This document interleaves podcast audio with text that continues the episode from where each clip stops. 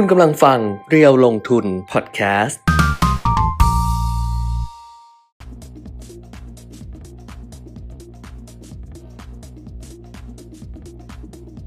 สวัสดีค่ะสวัสดีครับ อัปเดตเทรนด์ลงทุนนะคะ วันนี้วันพฤหัสบดีที่ 8 กุมภาพันธ์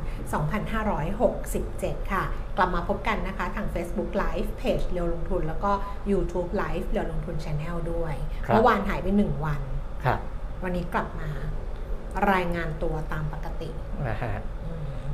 อะเดี๋ยวนี่ไงที่คุณแก้มบอกว่า พอเปิดม่านข้างหลังแล้วน่าจะมืด เจมส์ก็เลยปิดม่าน ใช่ แล้วหน้าใสไหม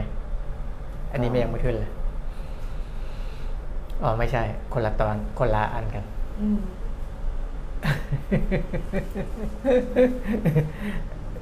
ดูผิดวันอืมเดี๋ยวนะ อะมาละหน้าใสไหมใสสินี่ไงศิลศาสตร์เอออ๋อแต่มันมีแวบนะจอแบบแบบแบบแบบแบบแบบแบบแบบแบบอะอะไรนะครับ วันนี้ก็เอ่อ8กุมภาพันธ์นะเมื่อเช้า ไม่ใช่เมื่อเช้าก่อนเข้ารายการเนี่ย มีเมสเซจเด้งเข้ามาอืมนะครับ ก็คือ ตอนที่เห็นข้อความครั้งแรก ก็ยอมรับว่าตกใจนิดหน่อยตนะกใจอีกแล้วจริงๆจริงๆมันไม่ควรตกใจ เพราะว่ามันไม่ใช่เรื่องจริงอะใช่ไม่ควรตกใจแต่ว่าเดี๋ยวให้เจมส์ขึ้นให้ดูอ่าเนี่ย ตกใจ มันเข้ามาอย่างนี้ อ้างว่า PEA เดี๋ยวนะไอแอปเรามัน PEA ใช่ไหมไอการไฟฟ้า ถูกสองโอเคภูมิภาคฮะส่วนภูมิภาคเหรอภูมิภาค อ๋อ แต่ถ้านครหลวงมันจะเป็น MEA อืมอ่า MEA อันนั้นภูมิภาคอืมอ่าเนื่องด้วยผู้ใช้ไฟชำระค่าไฟไม่สำเร็จ 2 เดือน เจ้าหน้าที่จำเป็นต้องเข้าไปถอดมิเตอร์อืมหากยื่น หากชำระยื่นหลักฐานต่อเจ้าหน้าที่นะก็อ่าจริงๆเจมส์เจมส์เขาปิดเบอร์โทรข้างบนไว้แต่จริงๆอะเอ้ยเบอร์ที่ส่งมาเป็นเบอร์เหมือนเบอร์มือถืออะอืมเออ แล้วก็ w w w d a อะไรเนี่ยนะครับ ก็มีหลายคนเจอ หลายคนก็โดนหลอกไปก็มีนะครับ เพราะว่าเขาเขาอาจจะไม่ใช่คนที่มีหน้าที่จ่ายค่าไฟเอง เขาคิดว่าอีกคนหนึ่งเนี่ยเป็นคนจ่าย แต่ว่าพอมีข้อความมาก็เหมือนว่า เอ๊ะจ่ายไม่เรียบร้อยหรือเปล่าอะไรแล้วก็เข้าไป ก็จ่ายครับไม่เรียบร้อยก็โทรไปถามไอ้คนที่จ่ายสิเออว่าจ่ายหรือไม่ยังก็ต้องโทรไปแล้วให้ คนที่จ่ายเอาหลักฐานมาไงเขาก็จะเอาหลักฐานเข้าไปยื่นที่เว็บไซต์นี่ไงจะจะไปยื่นทำไมล่ะก็ยื่นว่าก็จ่ายแล้วเรียบร้อยก็จ่ายแล้วก็จ่ายแล้วไงฮะก็จ่ายแล้วก็จ่ายแล้วเออจะไปยื่นทำไมล่ะเออเออก็จ่ายแล้วอะเออเนี่ยมิจฉาชีพมันมาในแล้วรูมัปนแบบไม่มีนี้มันหรก็อกว่าฮะการไฟฟ้าสองเดือนจะมาถอดมิเตอร์แล้วจะมาแจ้งอย่างนี้อ้าวเหรออยู่ๆการไฟฟ้ามันก็ถอดเลย อย่างนั้นเลยเหรออย่างนั้นเลย เขาไม่แจ้งก่อนล่วงไม่หน้าต้องจงต้องแจ้งแล้วใช่เขาเขียนไว้ในใบนั้นน่ะว่าอ๋อเหรอกำหนดจ่ายเมื่อไหร่อะไรอย่างเงี้ยเออเขามาถอดเลยมิเตอร์น้ำมาถอดไปเฉยๆเลยไม่ใช่เหรอเดี๋ยวนะใช่อย่าจะผิดนะมันเขาต้อง notice ก่อนนะเขาก็แจ้งไว้ในนั้นไงว่าฮะกำหนดการเขามีกำหนดอยู่ไงในเออใบเคยอ่านไหมอืมนะอ้าวก็เออก็ให้รู้ว่าอย่าเพราะว่ามันไม่ใช่อย่สมบัติของเรานะมิเตอร์น้ำมิเตอร์ไฟอะเออ มันเป็นสมบัติของรัฐนะอืมเออเขาให้เรายืมใช้เฉยๆ มั้ง ไม่มันมีเดี๋ยวเมื่อก่อนมันมีค่าคืนมิเตอร์ไงค่าประกันมิเตอร์อะไรต่ออะไรอะเห็นป่ะรัฐบาลบางช่วงเขาบอกว่าเอ้ยเพื่อให้ประชาชนมีรายได้มากขึ้นก็ไอ้เงินที่เราวางประกันไว้อะเอาคืนมาไม่ต้องประกันอะไรอย่างเงี้ยเออแต่มันไม่ใช่ของเราไงเห็นป่ะเออเออเออป่ะอ่าแต่ว่าอย่างไรก็ตาม ถ้าเจอเรื่อง ตัดน้ำตัดไฟอันนี้อันนี้ให้ดูตัวอย่างนี่คือตัดไฟเรื่องตัดน้ำตัดไฟตัดน้ำโทรก็ศัพท์มี มีตัดโทรศัพท์ตัดโทรศัพท์ก็อยามีตัดตัดไปตัดอินเทอร์เน็ตตัดตัดตัดเออมันอย่าอ่าได้รับมาก็เออก็อย่าอย่าตื่นเต้นเกินเหตุนะคุณเปียมีน่าต้องไม่เป็นทำอีนั่นแน่เลยอีสองร้อยรายชื่อไอ้สองล้านรายชื่ออะไรนะที่หลุดเออหลุดไปอะคุณเออไปทำอะไรกับไอ้สวัสดิการสูงวัยผู้สูงวัยอะไรป่ะไม่ถึงเกี่ยวเวลายังเอออันนั้นข้อมูลที่หลุดไปเอออ้าวใครเคยเจออาข้อความหลอกลวงจากมิจฉาชีพ อย่างนี้ก็คุยคุยๆแลกเปลี่ยนกันได้นะเจครัอบกันทุกวันแหละนะแต่ดิฉันนั้นไม่ค่อยเจอ ดิฉันเพิ่งเจอละบางทีฉันไม่ทำธุรกรรมอะไรไม่รู้จำไม่ได้เนี่ยต้องเถียงต้องจดไว้ เพราะว่าพอทำธุรกรรมอันนี้ปุ๊บเนี่ยมิจฉาชีพมาประมาณสองครั้งอืมเออมาสองสองสามครั้ง สามครั้งมาเป็นข้อความครั้งหนึ่งไอ้แฟลตส่งครับพัสดุซึ่งไม่เคยส่ง เอออันนี้ครั้งที่สองคือมาว่าช้อปปี้อืมเนี่ยจากช้อปปี้อะไรอย่างเงี้ยเล่าไปยังเคยเล่าไปยังที่รับโทรศัพท์อะอืม เออแล้วเขาก็บอกมันเนี่ยสวัสดีค่ะ เพราะเราบางทีเราต้องรับสายไงเราไม่เออแน่ใจแล้วก็รับสาย เอาแบบสวัสดีค่ะ บอกว่าเอ่อโทรจากช้อปปี้นะคะ พัสดุของคุณเราบอกขอโทษนะคะ ไม่เคยดิฉันไม่เคยใช้ไม่เคย ไม่เคยซื้อของช้อปปี้แล้วก็วางเออขอโทษนะคะ ไม่เคยใช้ช้อปปี้ก็วางเออแต่ดิฉันอะโทรรับโทรศัพท์เหมือนในห้างสรรพสินค้าในไม่รู้คนนั่งคนข้างๆก็แบบมองเออคือมีคนอยู่ใกล้แล้วไม่เคยใช้ช้อปปี้ค่ะแล้วก็เขาก็มองก็เลยหันไปบอกเขาซึ่งไม่รู้จักอ๋อไม่เคยใช้ช้อปปี้จริงๆค่ะเออเออไม่เคยใช้ช้อปปี้ลาซาด้าอะไรไม่เคยใช้ดิฉันไม่เคยสั่งอ่าฮะของผ่านช้อปปี้ลาซาด้าใช้เออไม่เป็นเออแล้วก็อีกครั้งหนึ่งก็คือ t ิ k t o k เออโทรจาก t ิ k t o k ดิฉันก็วางเลย ไม่ได้พูดเลยอ่าฮะพอรับสายโทรจาก TikTok ก็กดวางแค่นั้นเองเออนั่นแหละ แต่บางทีอะต้องมีจดไว้ว่า เอ๊ะไปทำธุรกรรมหรือว่าไปอะไรไปทรายแล้วใส่เบอร์มือถืออะไรที่ไหนครับ เพราะว่าปกติมันไม่มี แล้วอยู่ๆมันมีแสดงว่าไอ้ครั้งนั้นแหละ ที่เราไปทำธุรกรไม่รมมันจริงๆมันไม่ใช่แค่อย่างนั้นอย่างเดียวนะครับ แต่ว่าไม่อยากให้กังวลกันเกินไป เพราะว่าจริง ๆ ตอนที่ไม่กังวลอะจะบ้าแล้วตอนเนี้ยตอนที่ผมอ่ามีโทรมิจฉาชีพเข้ามา แรก ๆเลยเนี่ยอืมคือเวลาที่เราไปห้างสรรพสินค้าเนี่ยอืมเวลาที่เราไอ้บัตรบัตรเดอะวันการ์ดหรืออะไรพวกเนี้ยเวลาเราไม่ได้ไม่ไม่ไม่ต้องไม่ต้องยื่นบัตรอะมันจะต้องบอกเลขโทรศัพท์อืมนะครับ แล้วก็เราก็ไม่รู้งานคุณว่าเพื่อนคนข้างๆแอบฟังเนี่ยเหรอมันก็มีมันก็มี เออแล้วมันหลังจากนั้นก็จะมาแบบ เต็มเลยนะครับก็ก็คือมันคงไม่ไปยืนมันแอก็บฟังหรอกมั้งมันก็ไม่ได้ยืนแอบฟังเขาก็ตั้งใจฟังนั่นแหละเพราะว่าแล้วมัเขานก็มีเก็บเขาก็เก็บข้อมูลของใครต่อใครเยอะแยะ แล้วมันมีอีกนะเออมันมีที่น้องที่เขามาเล่าให้ฟังอะที่บอกมาเออพัสดุมาบ้านเขาเต็มไปหมดเลยอะเออเพราะว่ามันใช้วิธีเก็บเงินปลายทางเออคืออย่างส่งไปหาคุณเปรมิตรใช่ไหมครับแล้วแล้วเก็บเงินปลายทางอืมแล้วปรากฏว่าคุณเปรมิตรไม่จ่าย เพราะว่าผมไม่ได้สั่งเออผมใช่ไม่เคยสั่งเก็บเงินปลายทาง ผมไม่รับไม่รับสินค้าไม่รับ ครับพัสดุมันต้องตีกลับเออมันก็จะไปตีกลับบ้านใครก็ไม่รู้อ๋อเพราะว่า เพราะว่าถ้าเกิดว่าไปตีกลับไปที่ตัวเองอะเออมันมันจะสืบได้อ่าแล้วแบบตำรวจจะจับได้เลยอันนี้เออพอตีกลับไปมันก็เอาที่อยู่ปลอมไม่รู้ไปเอามาจากไหนมันไปเอามาได้เออแบบที่อยู่ใคร แล้วมันก็ส่งไปหาคนนั้นอะหาแบบตีไปที่คือมันเป็นของมีคุณภาพต่ำไงของอะไรอย่างเงี้ยไอ้น้องนี่ก็ต้องไปแจ้งความไง เพราะว่าเอาอยู่ๆมีพัสดุไหลมาบ้านเขาเต็มไปหมดเลยเขาไม่รู้ตำรวจก็เลยบอกเนี่ยมิจฉาชีพมันใช้แบบเออนี้เออเพราะว่าถ้าเกิดว่าตีกลับไปที่มิจฉาชีพอะอืมตำรวจจะสืบไปได้ว่ามันอ๋อส่งมาจากที่ไหน ไม่แต่ถ้าเก็บเงินปลายทางเนี่ย ใช้วิธีโอนเงินใช่ไหมโอนเงิน ยังไง คนที่จ่ายอะ ไม่ได้ไม่ได้จ่ายเงินสดเขาจะแล้วแต่เขาเราไม่รู้ไง เพราะถ้าจ่ายเงินสดเนี่ยเราไม่รู้ไงคนที่เก็บเงินปลายทางอะก็ไม่จำเป็นต้องเอาของไปคืนที่ไหนเอาไปทิ้งที่ไหนก็ได้ ไม่รับของอ๋อไม่ใช่สิโอ้ยถ้าเขารับของเขาต้องรับของเขาจ่ายใช่ไหมเงินเขาก็ต้องรับของเใช่ใช่ใช่ป่ะเออซึ่งมันมีคนรับของโดยที่ไม่ได้สั่งอะเยอะเออเพราะว่าบางทีอะ แม่อยู่บ้านเออนึกว่าลูกสั่งเออหรืออะไรใช่อย่างเงี้ย แม่ก็จ่ายโดยที่แบบอะถ้าร้อยเก้าเก้าปรากฏร้อยเก้าเก้าเปิดมาเป็นไอีกระป๋องกระแป้งสิบบาทอันนึงอย่างเงี้ยเออเออใช่เอออุ้ยอ้าวงงสิอืมระวังกันดีๆ แล้วกันเนี่ยในเรื่องคุยเรื่องอะไรไปแล้วแบงค์ช่วงแบงค์ชาติเขายังไงเราก็ไม่คุยไงเราก็ไปคุยเรื่องอะไรแบบนี้ไงอืยังไม่ได้เข้าเรื่องเลยยังแบงค์ชาติลยเรื่องอะไรยังเออเลยอ้าวเพราะฉะนั้นใครที่ดูอยู่นะคะวันเนี้ยครับว่าจะอยู่ไม่นานนะ ก็รีบๆคุยกันมาเร็วๆก็แล้วกันใครฟังอยู่ดูอยู่รีบๆคุยทักกันมาถูกเร็วก็รีบๆมาอะไปดูของต่างประเทศก่อนเพราะว่าคุยเขาไม่เขานานเพราะว่าหนาวเอออมโดนหลายรูปแบบค่าไฟพัสดุสถานีตำรวจยาบ้าบัตรเครดิตเงินกู้เยอะจริง ๆ พี่ก้อยบอกเยอะจริง ๆ เยอะจริงๆฝึกสติเหมือนกันนะเออฝึกสติเหมือนกัใช่ใช่ใช่อืมต้องมีสติไม่แล้วก็ต้องรู้ว่า เอ่ออะเราทำอะไรไม่ทำอะไร เพราะจริง ๆ มันมีของจริงด้วยนะ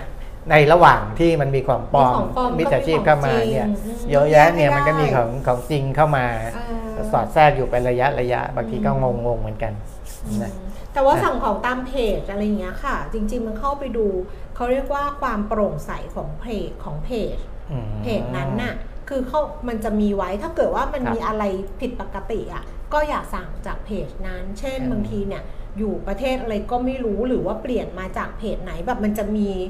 เขาเรียกความโปร่งใสอะใน Facebook Page อะครับ ลองเข้าไปดูอะแล้วแล้วถ้าเกิดว่า มันจะย้อนดูให้ได้ว่าประวัติดูมีการเปลี่ยนชื่อใหรือเปล่าใช่มีอะไรต่ออะไรนั่นแหละนะฮะเราก็ต้องเป็นผู้บริโภคที่ชาญฉลาดขึ้น ครับ อย่างไม่ไม่ไม่ไม่ท้ออย่างไม่ท้อเอางี้แล้วกัน แล้วก็มีสติขึ้น อ่า อย่างไม่ท้อต้องมีสติขึ้นต้องช้านิดนึงดึงนิดนึงคิดนิดนึงอย่า รีบอย่าปุบปับอะไรประมาณเนี้ยมันคุณปิ่มไม่ตกใจปุ๊บรีบคลิกเลยอะไรเงี้ยอืมก็ซวยเลย แต่ว่าทางที่ดีที่สุดก็คือพอเห็นแล้วตั้งสตินึกแล้วค่อยๆ กดลบบล็อกไปนะคะ ค่อยๆนะคะอืมค่อยๆ แล้วก็แล้วก็อย่าทำในช่วงเวลาที่กำลังทำอย่างอื่นยุ่งยุ่งๆอยู่เออเช่นอยู่บนรถสาธารณะบ้าง หรือว่ากำลังทำธุรกรรมอย่างอื่นบ้างอะไรอย่างเงี้ย ก็เอาไว้ก่อน แล้วก็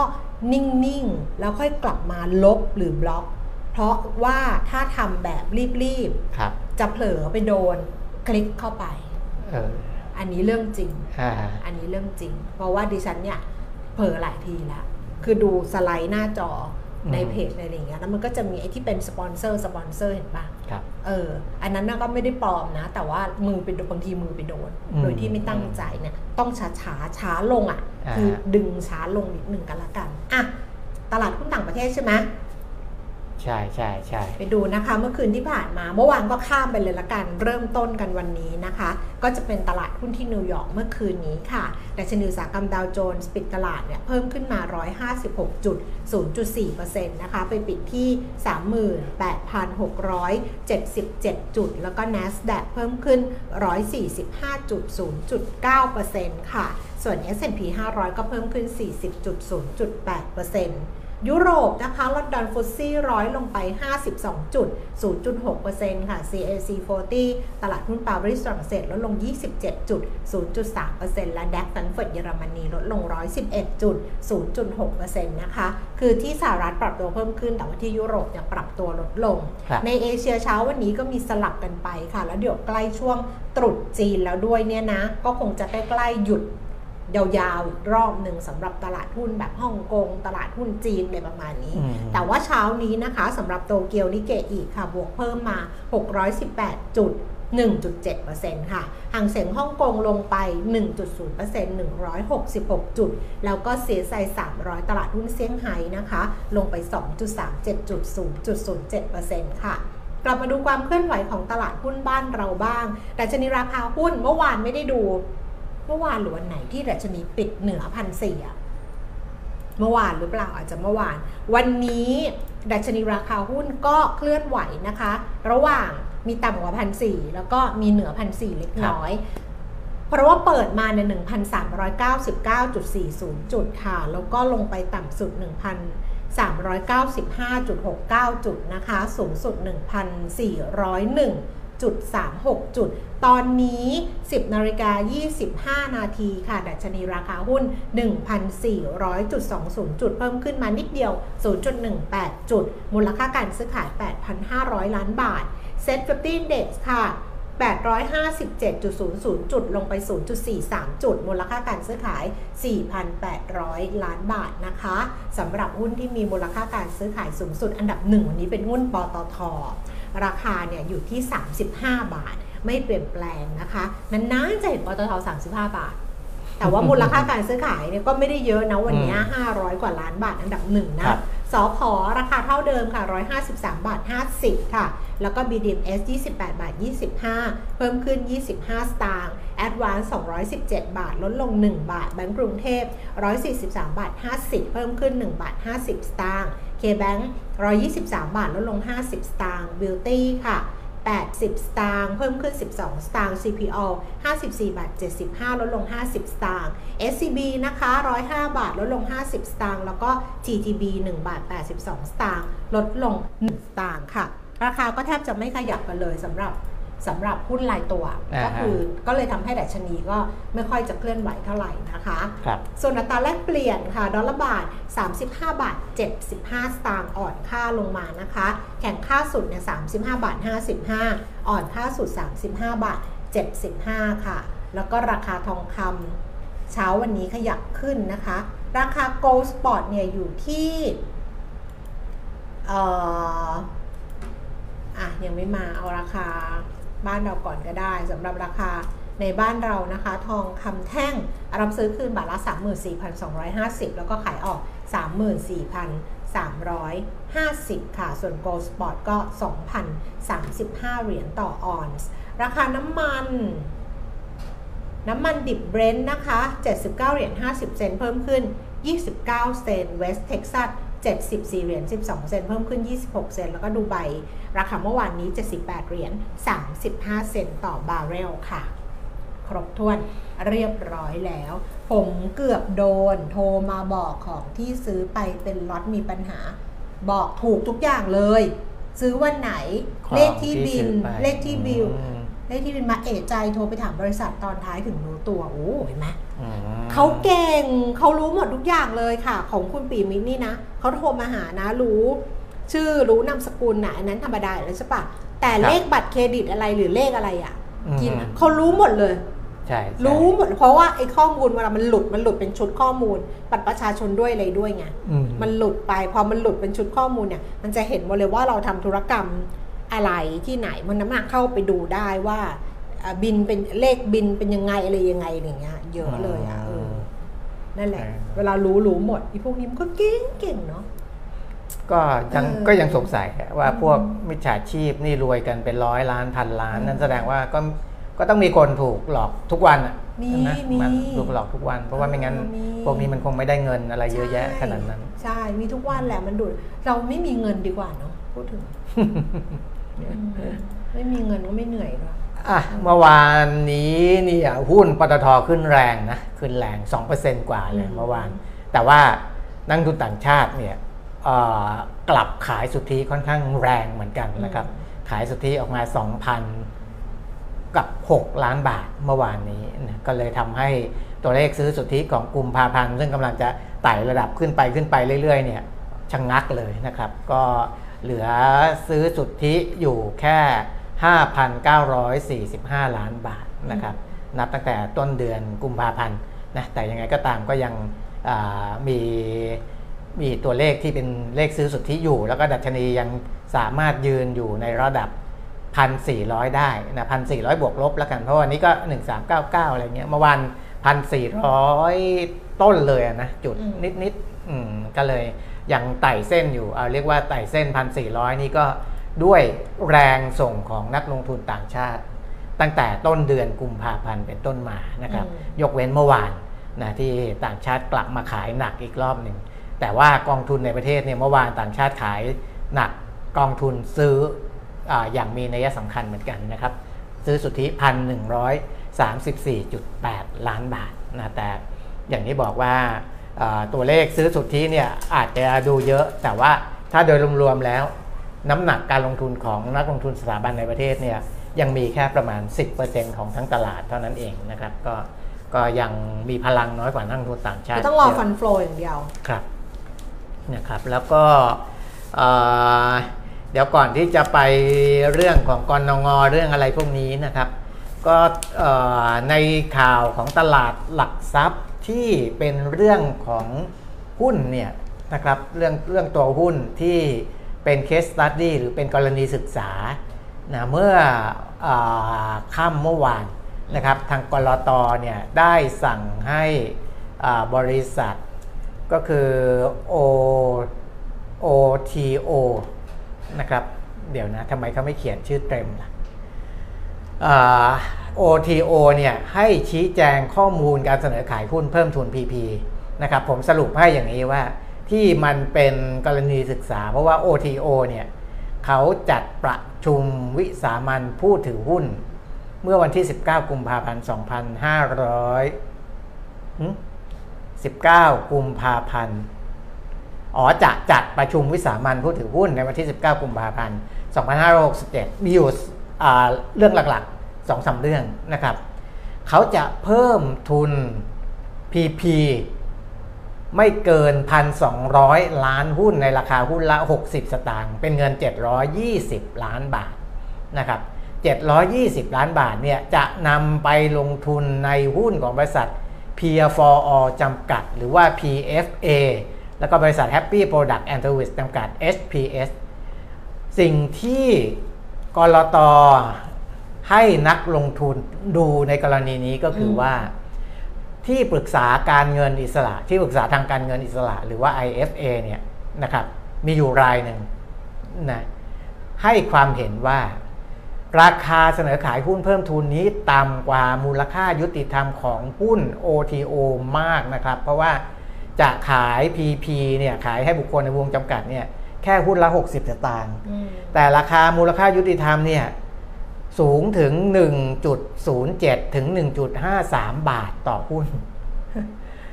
มูลค่ายุติธรรมบาทกว่า ไปถึงบาท 50 เลยด้วยซ้ำ ขายแค่ 60 สตางค์นี่ขายถูกกว่ากันเกินครึ่งนะครับเกินครึ่งต่อครึ่งเลย อันนี้ข้อสังเกตที่หนึ่งนะว่าโอ้โหทำไมทำไมไปตั้งราคาขายแบบนี้ ข้อที่สองก็คือว่า จะเอาเงินจากการขาย PP เนี่ย 720 ล้านบาทไปลงทุนใน PFA ซึ่งที่ปรึกษาการเงินอิสระเนี่ยบอกว่าการลงทุนครั้งนี้ไม่เหมาะสมและมีความเสี่ยงสูงนะครับ อัตราผลตอบแทนหรือว่า IRR ต่ำกว่าต้นทุนส่วนของผู้ถือหุ้น และต้นทุนทางการเงินของ OTO นะครับส่วนการลงทุนในอีกบริษัทหนึ่งเนี่ยก็สูงกว่ามูลค่ายุติธรรม คือคือไปซื้อสูงกว่ามูลค่ายุติธรรมของบริษัทที่จะเข้าไปซื้อนะครับผู้ถือหุ้นจึงไม่ควรอนุมัติการทำธุรกรรมข้างต้นนะ เอาว่าแค่ 2 เรื่องนี้นะครับ แต่ยังมีกรตเขาเขียนถึงเรื่องอื่น ๆ อีก เยอะแยะเลยนะครับ เอาแค่2อสเรื่องนี้เนี่ยก็ให้เห็นแล้วว่าเวลาที่เราลงทุนในบริษัทอะไรถ้ามันมีธุรกรรมหรืออะไรแบบนี้เนี่ยนะครับนั่นแสดงว่าอ๋อมันมันมันเป็นอาจจะเป็นบริษัทที่จะต้องพิจารณาเป็นพิเศษนะอาจจะต้องพิจารณาเป็นพิเศษว่า เอ๊ะเขาทำไมถึงขายหุ้นให้กับบุคคลบางกลุ่มในราคาที่ต่ำเป็นพิเศษนะครับ หรือการที่จะไปลงทุนในบริษัทใหม่เนี่ยการลงทุนนั้นคุ้มค่าไหมซื้อในราคายุติธรรมไหมซึ่งไอ้เคสนี้เนี่ยเคสเคสที่กรตเขาติงเรื่อง OTO เนี่ยไม่เป็นไปตามมาตรฐานเลยในในแต่ละเรื่องนะตามความเห็นของที่ปรึกษาทางการเงินอิสระนะครับ อันนี้ก็เป็นอีกเคสหนึ่งนะ เป็นอีกเคสหนึ่งที่ที่มีเข้ามาอยู่เรื่อยๆนะครับ แต่ว่าก็คิดว่าต่อไปก็น่าจะดีขึ้นไหมนะครับ เพราะว่ากรตเขามีเรื่องการสร้างบริษัทที่ออกหลักทรัพย์ให้มีความเข้มแข็งมากขึ้น มีความเข้มงวดมากขึ้น มีการกำหนดหลักเกณฑ์อะไรต่างๆ ที่จะเข้มงวดมากขึ้นนะครับ อันนั้นก็ก็น่าจะช่วยได้ในระดับหนึ่ง เพื่ออุดช่องโหว่ที่ได้เคยเกิดขึ้นในอดีตนะครับที่ผ่านมาอะครับอ้าวมาถึงเรื่องของเมื่อวานแก้มกนงนะครับก็หลายคนคงติดตามข่าวแล้วนะก็ก็เป็นไปตามที่คาดคืออัตราดอกเบี้ยนโยบายคงอยู่ที่ระดับเดิมนะครับ แต่ว่าในกรรมการกนงซึ่งมีทั้งหมด 7 คนเนี่ยมี 2 คนคิดว่า ควรจะลดอัตราดอกเบี้ยนโยบายได้ที่บอกว่าเซอร์ไพรส์เซอร์ไพรส์นี่ก็คือ 5 ต่อ 2 หรอ ไม่ได้เซอร์ไพรส์เรื่องว่าคงดอกเบี้ยหรอ คือเขาคิดว่าเซอร์ไพรส์คืออะไรไม่ มันอยู่ที่ว่าใครบอกว่าเซอร์ไพรส์เพราะว่าส่วนใหญ่จะข่าวบอกเซอร์ไพรส์ส่วนใหญ่จะบอกว่าเป็นไปตามคาดเออแต่จะเสียงแตกหรือเปล่าเซอร์ไพรส์เสียงแตกหรือเปล่าว่ามันห้าต่อสองก็ไม่น่าเซอร์ไพรส์นะเพราะว่ากนงห้าท่าหกเจ็ดท่าจริงจริงไม่ไม่ควรเซอร์ไพรส์ไม่ควรเซอร์ไพรส์เพราะว่าก่อนหน้านี้เนี่ยจะเห็นว่าทั้งนายกรัฐมนตรีทั้งทีมเศรษฐกิจของนายกรัฐมนตรีทั้งใครต่อใครเนี่ยก็พยายามจะออกมาว่าให้ลดควรจะลดอ้อนวอนเมื่อวานข่าวนายกอ้อนวอนให้กนงลดดอกเบี้ย แต่ว่าสุดท้ายเนี่ยก็การประชุมก็คือคงอัตราดอกเบี้ยนโยบายไว้ที่ 0.25%นะคะตอนนี้เอาเรื่องไหนก่อนเอาเรื่องว่า ว่าปัจจัยที่คือคือเอาเอาว่าว่าผิดอ่าเซอร์ไพรส์หรือไม่เซอร์ไพรส์ก่อนนิดนึงนะครับเพราะว่าถ้าตลาดคาดเนี่ยเอาที่ตลาดคาดก่อนหน้านี้ แทบจะร้อยเปอร์เซ็นต์เลย เอาว่าร้อยเปอร์เซ็นต์เลยก็ได้ ถ้าเป็นสำนักอ่าที่หลักๆเนี่ยคิดว่าคงอัตราดอกเบี้ยอืมนะครับคิดว่าคงอัตราดอกเบี้ย แต่ว่าออกมาก็เป็นไปได้ว่าเซอร์ไพรส์เพราะว่าสองสองเสียงเห็นตาม นายกรัฐมนตรีหรือว่าเห็นตามรัฐบาลที่ควรลดอัตราดอกเบี้ย แต่ถ้าไปดูองค์ประกอบของคณะกรรมการกรงงเนี่ยเราก็จะเห็นว่าเป็นจากแบงค์ชาติ 3 คน จากคนนอก 4 คนนะครับที่เป็นที่เป็นผู้ทรงคุณวุฒิใน 4 คนเนี่ยมีคนที่เป็นผู้แทนของกระทรวงการคลังที่อยู่ในนั้นด้วยนะครับเพราะฉะนั้นเนี่ยเมื่อนายกรัฐมนตรีดำรงตำแหน่งรัฐมนตรีว่าการกระทรวงการคลังด้วย มีความเห็น ว่าควรลดอัตราดอกเบี้ย คนที่เป็นตัวแทนของคลังก็ไม่ควรจะมีความเห็นขัดกับรัฐมนตรีว่าการกระทรวงการคลังนะครับผมถึงบอกว่าอ่าถึงแม้ว่าจะออกมา 2 เสียงที่ให้ลดเซอร์ไพรส์หรือไม่เซอร์ไพรส์เนี่ยผมไม่ค่อยเซอร์ไพรส์เพราะว่าคนที่อ่าเป็นตัวแทนของคลังเนี่ยควรจะให้ลงลงมติเป็นไปในทิศทางเดียวกับรัฐมนตรีว่าการกระทรวงการคลังที่ส่งสัญญาณมาก่อนหน้านั้นอะนะอืมอันนั้นก็น่าจะ น่าจะชัดเจนอันทีนี้เหตุผลที่เขามีเขามีเสียงแตกเขาเนี่ยเขาสรุปไม่ไม่รู้เสียงแตกไม่รู้เขาเออสรุปเป็นการสรุปของแบงค์ชาติเนี่ยนะคะ บอกครับประเด็นสำคัญในการประชุมกรงงก่อนที่คณะกรรมการจึงมติคงดอกเบี้ย 2.5%ต่อปี มติคือ 5 ต่อ2เนี่ยนะ คือเขาก็ประเมินแบบนี้ เขาก็ประเมินว่าเศรษฐกิจไทยในไตรมาสที่ 4 คือมีภาพรวมเศรษฐกิจด้วยเลยด้วยเนี่ยนะ บอกคว่ารับเศรษฐกิจไทยไตรมาสที่ 4 ปี 2566 ชะลอตัวลงจากภาวะการส่งออกและการผลิตหดตัวกว่าที่คาด ฟังแล้วมันจะย้อนแย้งนะอ่าอ่าค่าใช้จ่ายนักท่องเที่ยวต่อทริปต่ำผิดปกติอ่าแม้จำนวนนักท่องเที่ยวเพิ่มขึ้นตามคาด แล้วก็การเบิกจ่ายงบลงทุนภาครัฐ ต่ำจากงบประมาณที่ล่าช้า ปี 2567เนี่ยกรงงเขาก็ปรับลดอัตราการขยายตัวทางเศรษฐกิจนะคะตอนแรกบอกว่า 3.2%ครับอันนี้ก็มีแนวโน้มจะขยายตัวที่ร้อยละ 2.5 ถึง 3.0 โดยการบริโภคภาคเอกชนและการท่องเที่ยวยังเป็นแรงขับเคลื่อนสำคัญ ขณะที่การส่งออกและการผลิต มีแนวโน้มขยายตัวอย่างค่อยเป็นค่อยไป แต่อาจจะถูกฉุดรั้งด้วยปัญหาเชิงโครงสร้างกรงงบอกว่าเงินเฟอ้อที่ต่ำมาที่ต่ำเนี่ยมาจากปัจจัยเฉพาะไม่ได้สะท้อนอุปสงค์ที่อ่อนแอ จำนวนสินค้าที่ราคาลดลงมีเพียงหนึ่งในสี่ของทั้งหมด ในระยะข้างหน้าเงินเฟอ้อมีแนวโน้มทรงตัว อยู่ในระดับต่ำใกล้เคียงกับร้อยละ 1.0 อันนี้ก็เป็นเรื่องหนึ่งนะครับของกรงงนะที่เขาดูเรื่องของเงินเฟ้อนะคะ แล้วก็บอกว่ากรงงเนี่ยตระหนักถึงผลกระทบต่อกลุ่มเปราะบางได้แก่ SME และครัวเรือนที่รายได้ฟื้นตัวช้า จึงสนับสนุนการแก้ไขด้วยมาตรการที่ตรงจุด โดยเฉพาะมาตรการในการให้กู้ยืมอย่างมีมีความรับผิดชอบที่เขากำลังจะออกมาเนี่ยถ้าฟังถึงแค่ท่อนบนนะคุณเปียมิตรครับเศรษฐกิจก็ดูชะลอตัวขยายตัวต่ำกว่าที่คาดด้วยซ้อ่าฮะำแล้วก็เอ่อเงินเฟ้อก็ยังก็ต่ำครับเงินเฟ้อก็ต่ำแต่ว่าอาจจะเออมีแนวโน้มที่จะทรงตัว ขึ้นปรับสูงขึ้นมาแล้วก็อืมแล้วก็ทรงตัวในระดับต่ำต่อไป แล้วก็ห่วงเรื่องของผลกระทบกับกลุ่มเปราะบาง ดูแบบนี้แล้วเนี่ยมันเหมือนกับว่าอ้าวก็ลดดอกเบี้ยได้นี่หว่า แต่ว่าถ้าดูย่อหน้าแรกของอ่าเอกสารของแบงค์ชาติเลยนะคุณแก้มแต่ว่าเนี้ยเขาก็เออพูดต่อไงเขาบอกครับว่าการตัดสินนโยบายการเงินก็คือกรงงเห็นว่าครับอุปสงค์คือบอกว่าท่อนบนเนี่ยมันเหมือนกับว่าอ้าว ก็อย่างนี้ก็ลดดอกเบี้ยได้ แต่เออพอเขาบอกการตัดสินใจของเขาเนี่ยครับกรงงเห็นว่าอุปสงค์ในประเทศ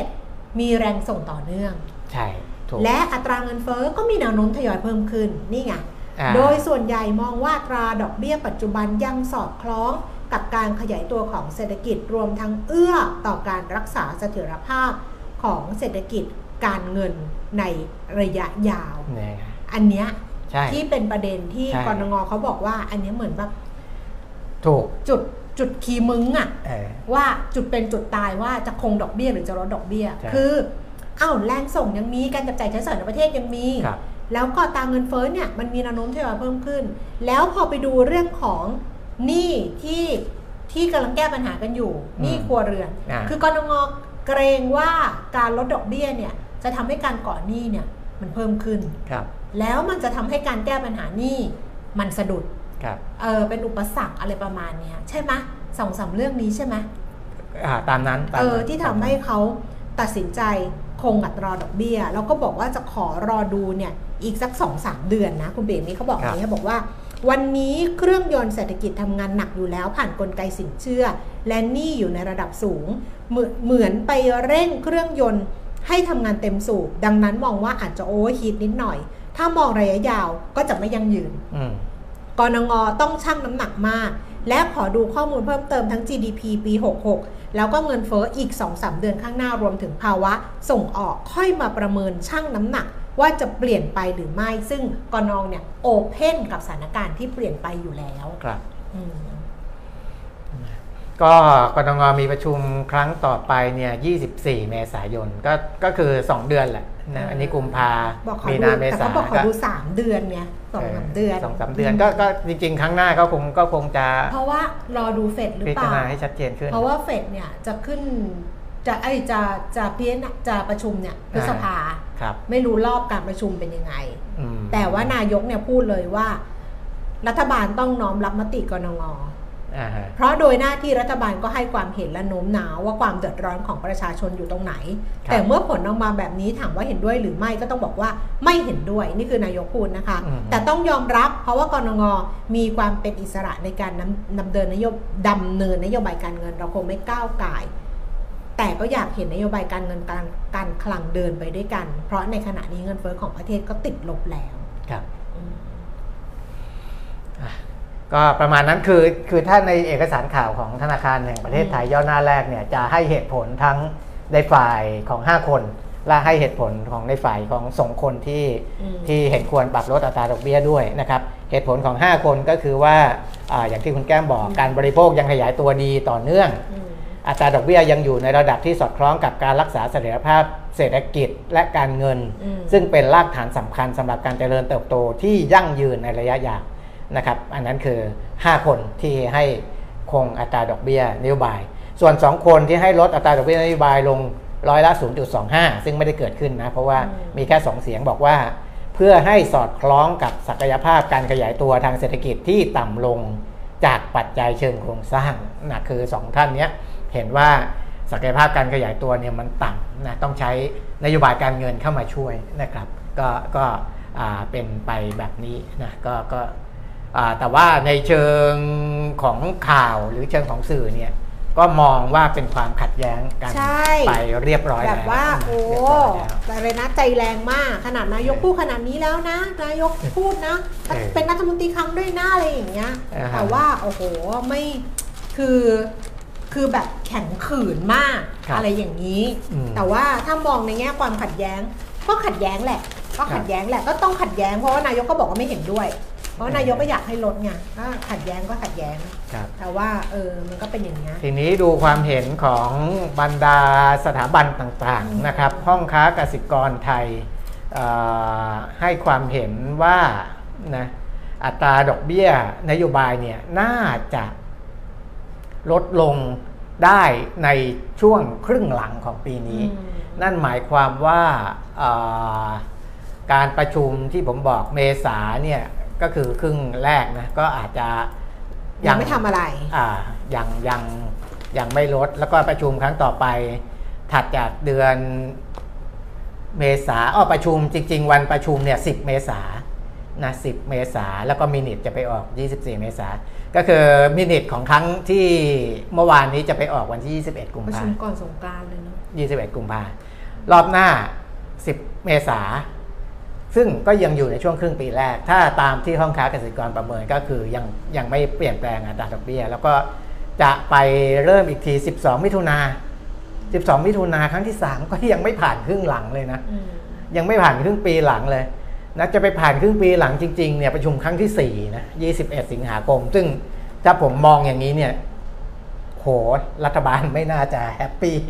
ถ้าไปรอครึ่งปีหลังเนี่ยเพราะว่าต้องผ่านการประชุมในครึ่งปีแรกเนี่ย อืมอีกสองครั้งในเดือนเมษาแล้วเดือนมิถุนายนนะถ้าถ้า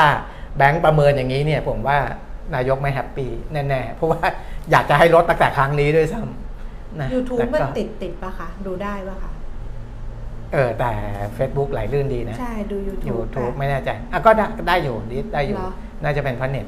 อ๋อ ของดิฉันเหรอ น่าจะเป็นทันเน็ตเออไปโดนอะไรไปโดนบล็อกตัวไหนหรือเปล่าไม่รู้นะครับ ก็อ่า นะแต่ว่าเอาเอาเราเอาตามความเห็นของห้องค้าเกษตรกรเขาเขาเขาว่าไว้นะครับ แต่ว่าถ้าความเห็นส่วนตัวเนี่ยผมคิดว่านายกไม่แฮปปี้อ้าวและเขาคงก็จะต้องมีการเขาก็บอกอยู่แล้วคุยกันหนักเลยใช่เขาบอกอยู่แล้วคงว่าจะเขามีไม่การคุยกันหนักเลยอืมอ่าได้ทางค่ะห้องมีค้าปัญหาอ๋อดูได้ดิฉันค้าง YouTube ดิฉันค้างเอง ทางห้องค้ากสิกรไทยเนี่ยประเมินว่านะครับการที่ผลการประชุมออกมาด้วย มติที่ไม่เป็นเอกฉันท์อ่าสะท้อนโอกาสการลดดอกเบี้ยภายในปีนี้ที่มีมากขึ้น ใช่ใช่ก็เป็นไปได้ไงเพราะคือว่าบางสำนักบอกว่าปีนี้ยังไม่ลดแต่ก็ยากนะถ้าจะแข็งขืนว่าปีนี้ไม่ลดอัตราดอกเบี้ยไม่ได้นะมันเอจะอมันจะมันมันเกินเบอร์ไปนิดนึงเออมันจะเกินไปอืมนะครับอานอกจากนี้เศรษฐกิจไทยมีแนวโน้มที่จะขยายตัวในระดับต่ำทั้งท่ามกลางปัจจัยปัจจัยเสี่ยงในประเทศ เช่น ปัญหาเชิงโครงสร้างความไม่แน่นอนทางการเมืองความหวังมาตรการดิจิทัลวอลเล็ต1 0,000บาทที่ริบรีนะปัจจัยภายนอกเช่น อุปสงค์โลกฟื้นตัวช้า โดยเฉพาะประเทศจีน ซึ่งไทยพึ่งพาอย่างมากทั้งในแง่การส่งออกและการท่องเที่ยว รวมไปถึงความขัดแย้งทางภูมิรัฐศาสตร์นะครับ ก็แต่ว่าอย่างไรก็ตามห้องค้ากสิกรไทยมองว่าการปรับลดอัตราดอกเบี้ยของธนาคารแห่งประเทศไทยจะเกิดขึ้นหลังจากที่ เฟดได้ปรับลดอัตราดอกเบี้ยลงแล้ว ใช่ดิฉันก็กำลังคิดว่าเขารอรอรอเฟดหรือเปล่า คือถ้าเกิดว่ารอบก่อนเนี่ยเจอโรมพาวเวลส่งสัญญาณชัดเจนครับว่าการประชุมครั้งถัดไปเดือนมีนาคมใช่ไหมหรืออะไรครับอะจะลดดอกเบี้ยเนี่ยอืมดิฉันว่าแบงก์ชาติอาจจะนั่น อาจจะอืมมีโอกาส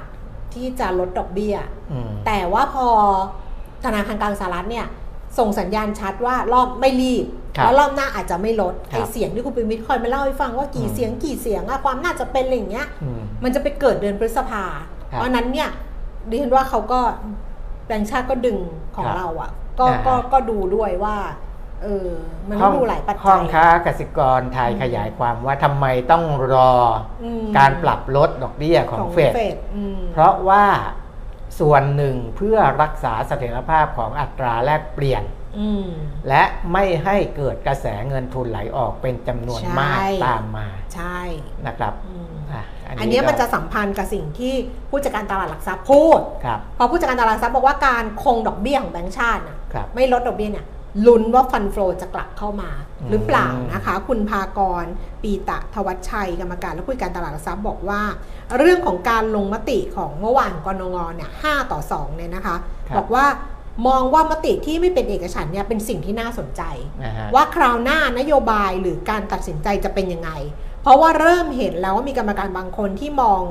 ว่ามีเหตุผลที่จะปรับลดดอกเบี้ย แล้วก็มองว่าเป็นสัญญาณที่ดีต่ออนาคตของตลาดหุ้นไทยครับอัตราดอกเบี้ยนโยบายของไทยที่ 2.5%คุณปากรบอกว่าถือว่าอยู่ในระดับค่อนค่อนข้างต่ำเมื่อเทียบกับอดีต 10 ปีที่ผ่านมาแล้วก็เทียบกับประเทศอื่น หากอัตราดอกเบี้ยทั่วโลกเนี่ยเริ่มกลับทิศ เป็นปรับตัวลง ก็คาดว่าฟันฟลอเนี่ยจะกลับเข้ามาในไทยมากขึ้นอืมโดยที่เราคงดอกเบี้ยไว้ตอนนี้นะ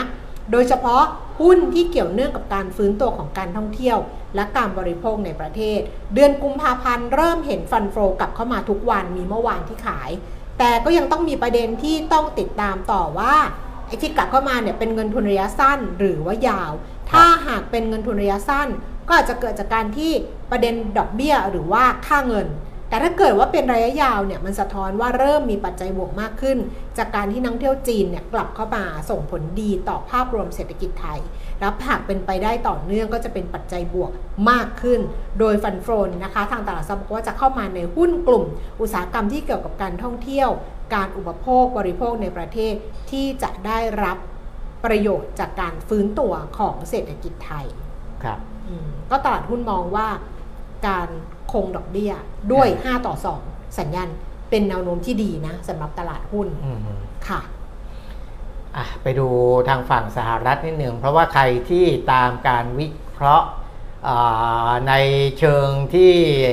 อ่าสยองขวัญนิดหนึ่งเกี่ยวกับสหรัฐเนี่หยนังสยองขวัญเออนะครับ จะได้ยินผ่านหูเข้ามา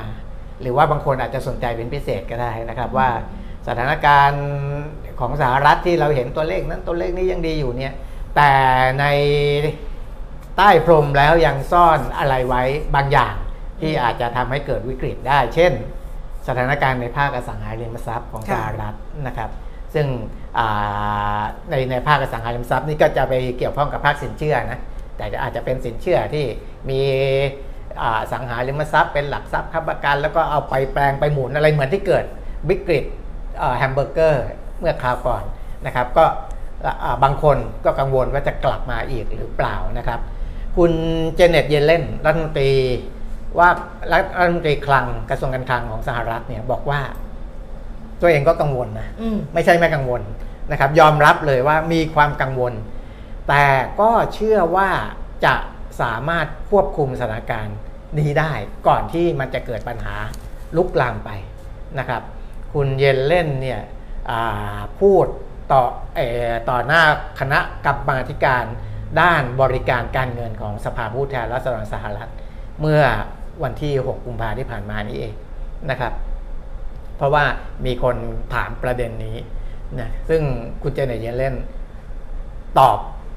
แบบที่ไม่ได้ฟันธงว่ามันไม่มีปัญหานะครับ เพราะฉะนั้นก็แน่นอนแหละให้ให้ให้ให้ รับรู้และเข้าใจไว้เบื้องต้นว่าประเด็นนี้เป็นปัญหาเป็นปัญหา แต่คุณเยเลนยังมั่นใจว่าจะเข้าไปควบคุมสถานการณ์ได้นะครับ คุณเยเลนบอกว่าคือจริงๆในในแง่ของภาคธุรกิจอสังหาริมทรัพย์เนี่ยการรีไฟแนนซ์เงินกู้ที่ปล่อยให้กับภาคอสังหาริมทรัพย์ เพื่อการพาณิชย์ หรือว่า commercial real estate ที่ใกล้จะครบกำหนดในในในในในช่วงนี้มันก็จะมีคือคือจริงๆมันมีอัตราดอกเบี้ยที่รีไฟแนนซ์แล้วได้อัตราดอกเบี้ยต่ำในระยะเวลาหนึ่งดอกเบี้ยต่ำเนี่ยกำลังจะหมดช่วงของโปรโมชั่นพูดง่ายๆจำนวนพอสมควร และหลังจากนั้นเนี่ยไอ้ก้อนเนี้ยจะต้องกลับมาใช้อัตราดอกเบี้ยปกติที่มันสูงขึ้น ที่มันสูงขึ้น เพราะว่าอัตราดอกเบี้ยนโยบายของหรือว่าอัตราดอกเบี้ยอ้างอิงของสหรัฐเขาก็ยังไม่ได้ลดลงด้วย คนก็กลัวว่าพอต้นทุนทางการเงินก้อนนี้มันสูงขึ้น เดี๋ยวมันจะหมุนวนไปส่งให้เกิดปัญหาสำหรับผู้ที่กู้หรือว่ามันอาจจะไปถึงตราสารทางการเงินที่เกี่ยวข้องผูกโยงกับพวกนี้ด้วยนะครับซึ่งอันเนี้ยคุณเจเน็ตเยนเลนบอกว่ารู้ รู้นะรู้อยู่แล้วว่า เดี๋ยวจะมีไอเรื่องนี้เกิดขึ้น เพราะว่าอัตราดอกเบี้ยที่เป็นต้นทุนทางการเงินนะครับ ก็จะจะจะเพิ่มสูงขึ้นจำนวนอสังหาริมทรัพย์ที่ถูกปล่อยว่างในระดับสูงก็เป็นแรงกดดันอีกอย่างหนึ่งนะครับ อันนี้ก็เป็นเป็นเรื่องของในสหรัฐอเมริกานะครับ ก็ให้เห็นว่าเป็นปัญหานะครับ แต่เดี๋ยวเราต้องจับตาดูกัน ถ้าเจเน็ตเยลินบอกอย่างนี้นะครับว่าว่ามันจะมีเคสนู้นเคสนี้เกิดขึ้นมาต่อจากนี้หรือเปล่านะครับเออจบไปหนึ่งเรื่องนะครับส่วนเรื่องไปหลายเรื่องแล้วไม่ได้จบหนึ่งเรื่องจบไปหลายเรื่องจบไปหลายเรื่องแต่เรื่องดอกเบี้ยสหรัฐเนี่ยก็ข่าวที่ออกมาก็ยัง คล้ายๆเดิมนะบางคนก็แต่เสียงเสียงส่วนใหญ่ก็เหมือนกับว่าไม่จำเป็นต้องลดอัตราดอกเบี้ยเร็วเกินไปนะครับ เพราะว่า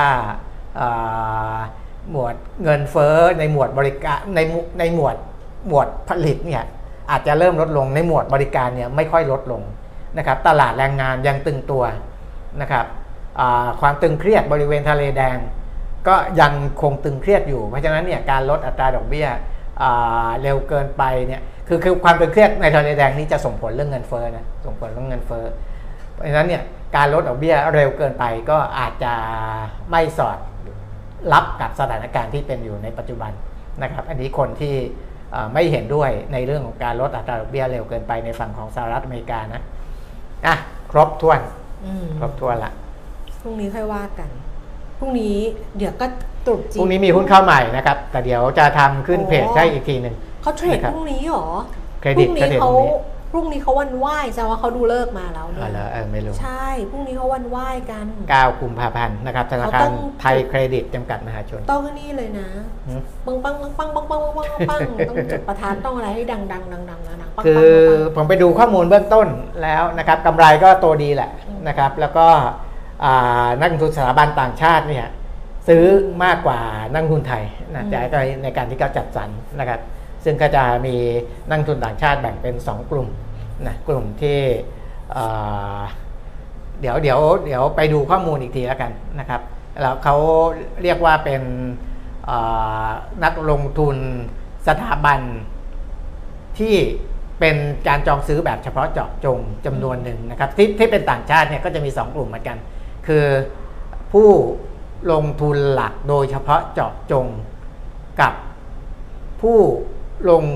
เดี๋ยวนะผู้ลงทุนเอ่อหลักไหวเขาไหมแบ่งไว้ไงเนี่ยเออไหวไหมเราอะไหวไหมไหวไหมผู้ก่อนลงทุนสถาบันเออที่ไม่รวมผู้ลงทุนหลักโดยเฉพาะเจาะจงเอออะไรอย่างเงี้ยไม่เข้าใจ ไม่เข้าใจ ใช่ คือไม่รู้เรื่องอยู่แล้วด้วยเออแล้วก็ท้าให้ไม่รู้เรื่องหนักเข้าไปอีกด้วย อะไม่เอานะ เดี๋ยวจะไปกันใหญ่พรุ่งนี้ค่อยมาว่ากันก็แล้วกันนะคะดีกว่าไหมดูง่วงด้วยดูอะไรหลายอย่างไม่ดูไม่บอลจบมาเมื่อคืนเนี้ยจบสิกาตาร์ไม่ต้องไม่ชนะเข้าใจดิเออฮะกาตาร์ชนะอ้าวดูจบไม่เฮ้ยรู้กาตาร์ชนะ กาตาร์ชนะสามสองอ๋อเหรอเออเอาดูจบยังไงจำไม่ได้แล้วโอ้ยดูจบยังไงกาตาร์ไปชิงกับอ๋อจอร์แดนใช่ใช่เอใช่อใช่กาตาร์ชนะอิหร่านเออสามสองเอออะจำไม่ได้แล้วอะดูแล้วก็จำไม่ได้ รู้ยังว่าเกาหลีตกรอบไปแล้วแพ้จอร์แดนรู้รู้รู้เออเออโซนโซนของดิฉันเนี่ยโซนของดิฉันด้วยนะเออโซนฮึงมินนี่โพสต์ขอโทษแล้วขอโทษอีกจน ทุกคืคนอก็บอกว่าเลิกขอโทษได้แล้ว เดี๋ยวเดี๋ยวเอาบ้านเข้าใจไม่เข้าใจก่อนไม่เข้าใจไม่ได้ดิเอาว่าอ้าวไม่งั้นเดี๋ยวคนดูไม่เข้าใจ ก็คือทั้งในประเทศทั้งต่างประเทศเนี่ยผู้ลงทุนสถาบันจะมีสองกลุ่ม คือกลุ่มหนึ่งเนี่ยคนขายเนี่ยตั้งใจขายให้เขาเรียกว่าโดยเฉพาะเจาะจง แล้วมีไม่ตั้งใจขายให้ด้วย อีกกลุ่มหนึ่งเนี่ยมาเดินเข้ามาเอง walk in เอาเอาเรียกว่า walk in กับ